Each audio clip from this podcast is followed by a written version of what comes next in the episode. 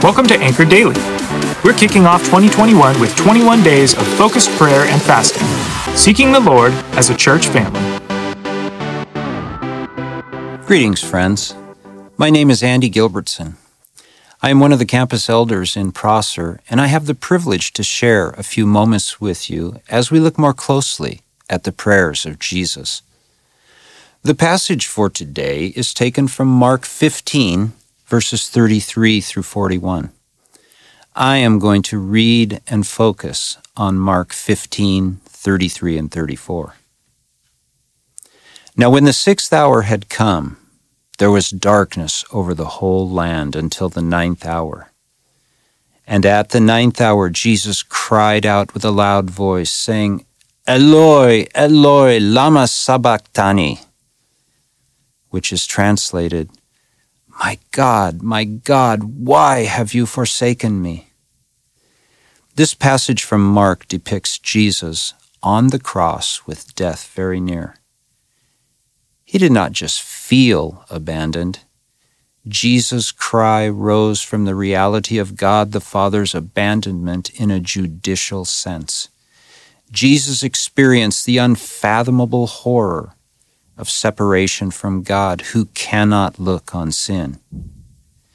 He had suffered horribly from a physical and emotional standpoint without crying out. Think back to the events leading up to his death on the cross. He was betrayed by a friend, interrogated, beaten, flogged, insulted, wrongfully accused, tried, and sentenced to a gruesome death. His closest disciples fled from him, as we recall Peter denying he even knew him three times.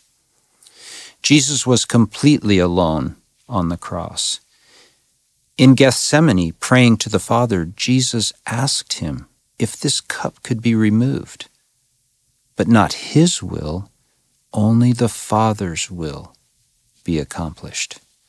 Jesus certainly knew the physical torture he would go through, but I wonder if he knew ahead of time the full extent of the spiritual torment of being separated and abandoned by the Father for the very first time. Or even if he did know it, the actual shock of when it happened. How could one prepare for that? It reminds me of when both my mom and my dad passed from this life. We knew the time was soon, and yet in that moment when they passed, the shock, the finality, the stark reality that I would never see them again in this life hit me like a ton of bricks.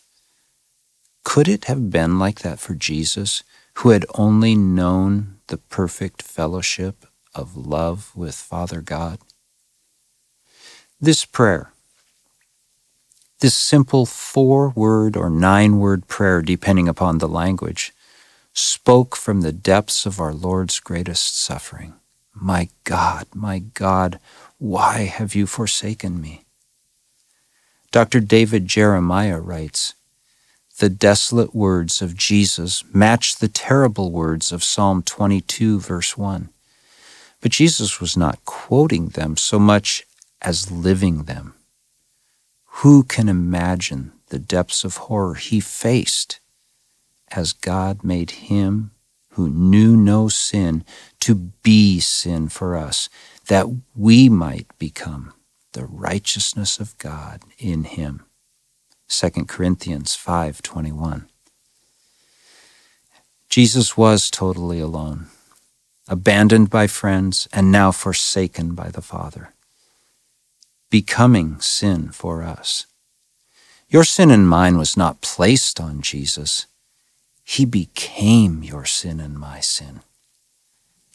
I am also struck by the intense, blunt reality of the suffering that Jesus was feeling.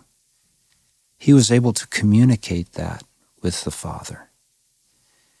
The lesson for us is we can communicate our pain and hurt to God in prayer. I can be completely honest with God in prayer, just as Jesus was.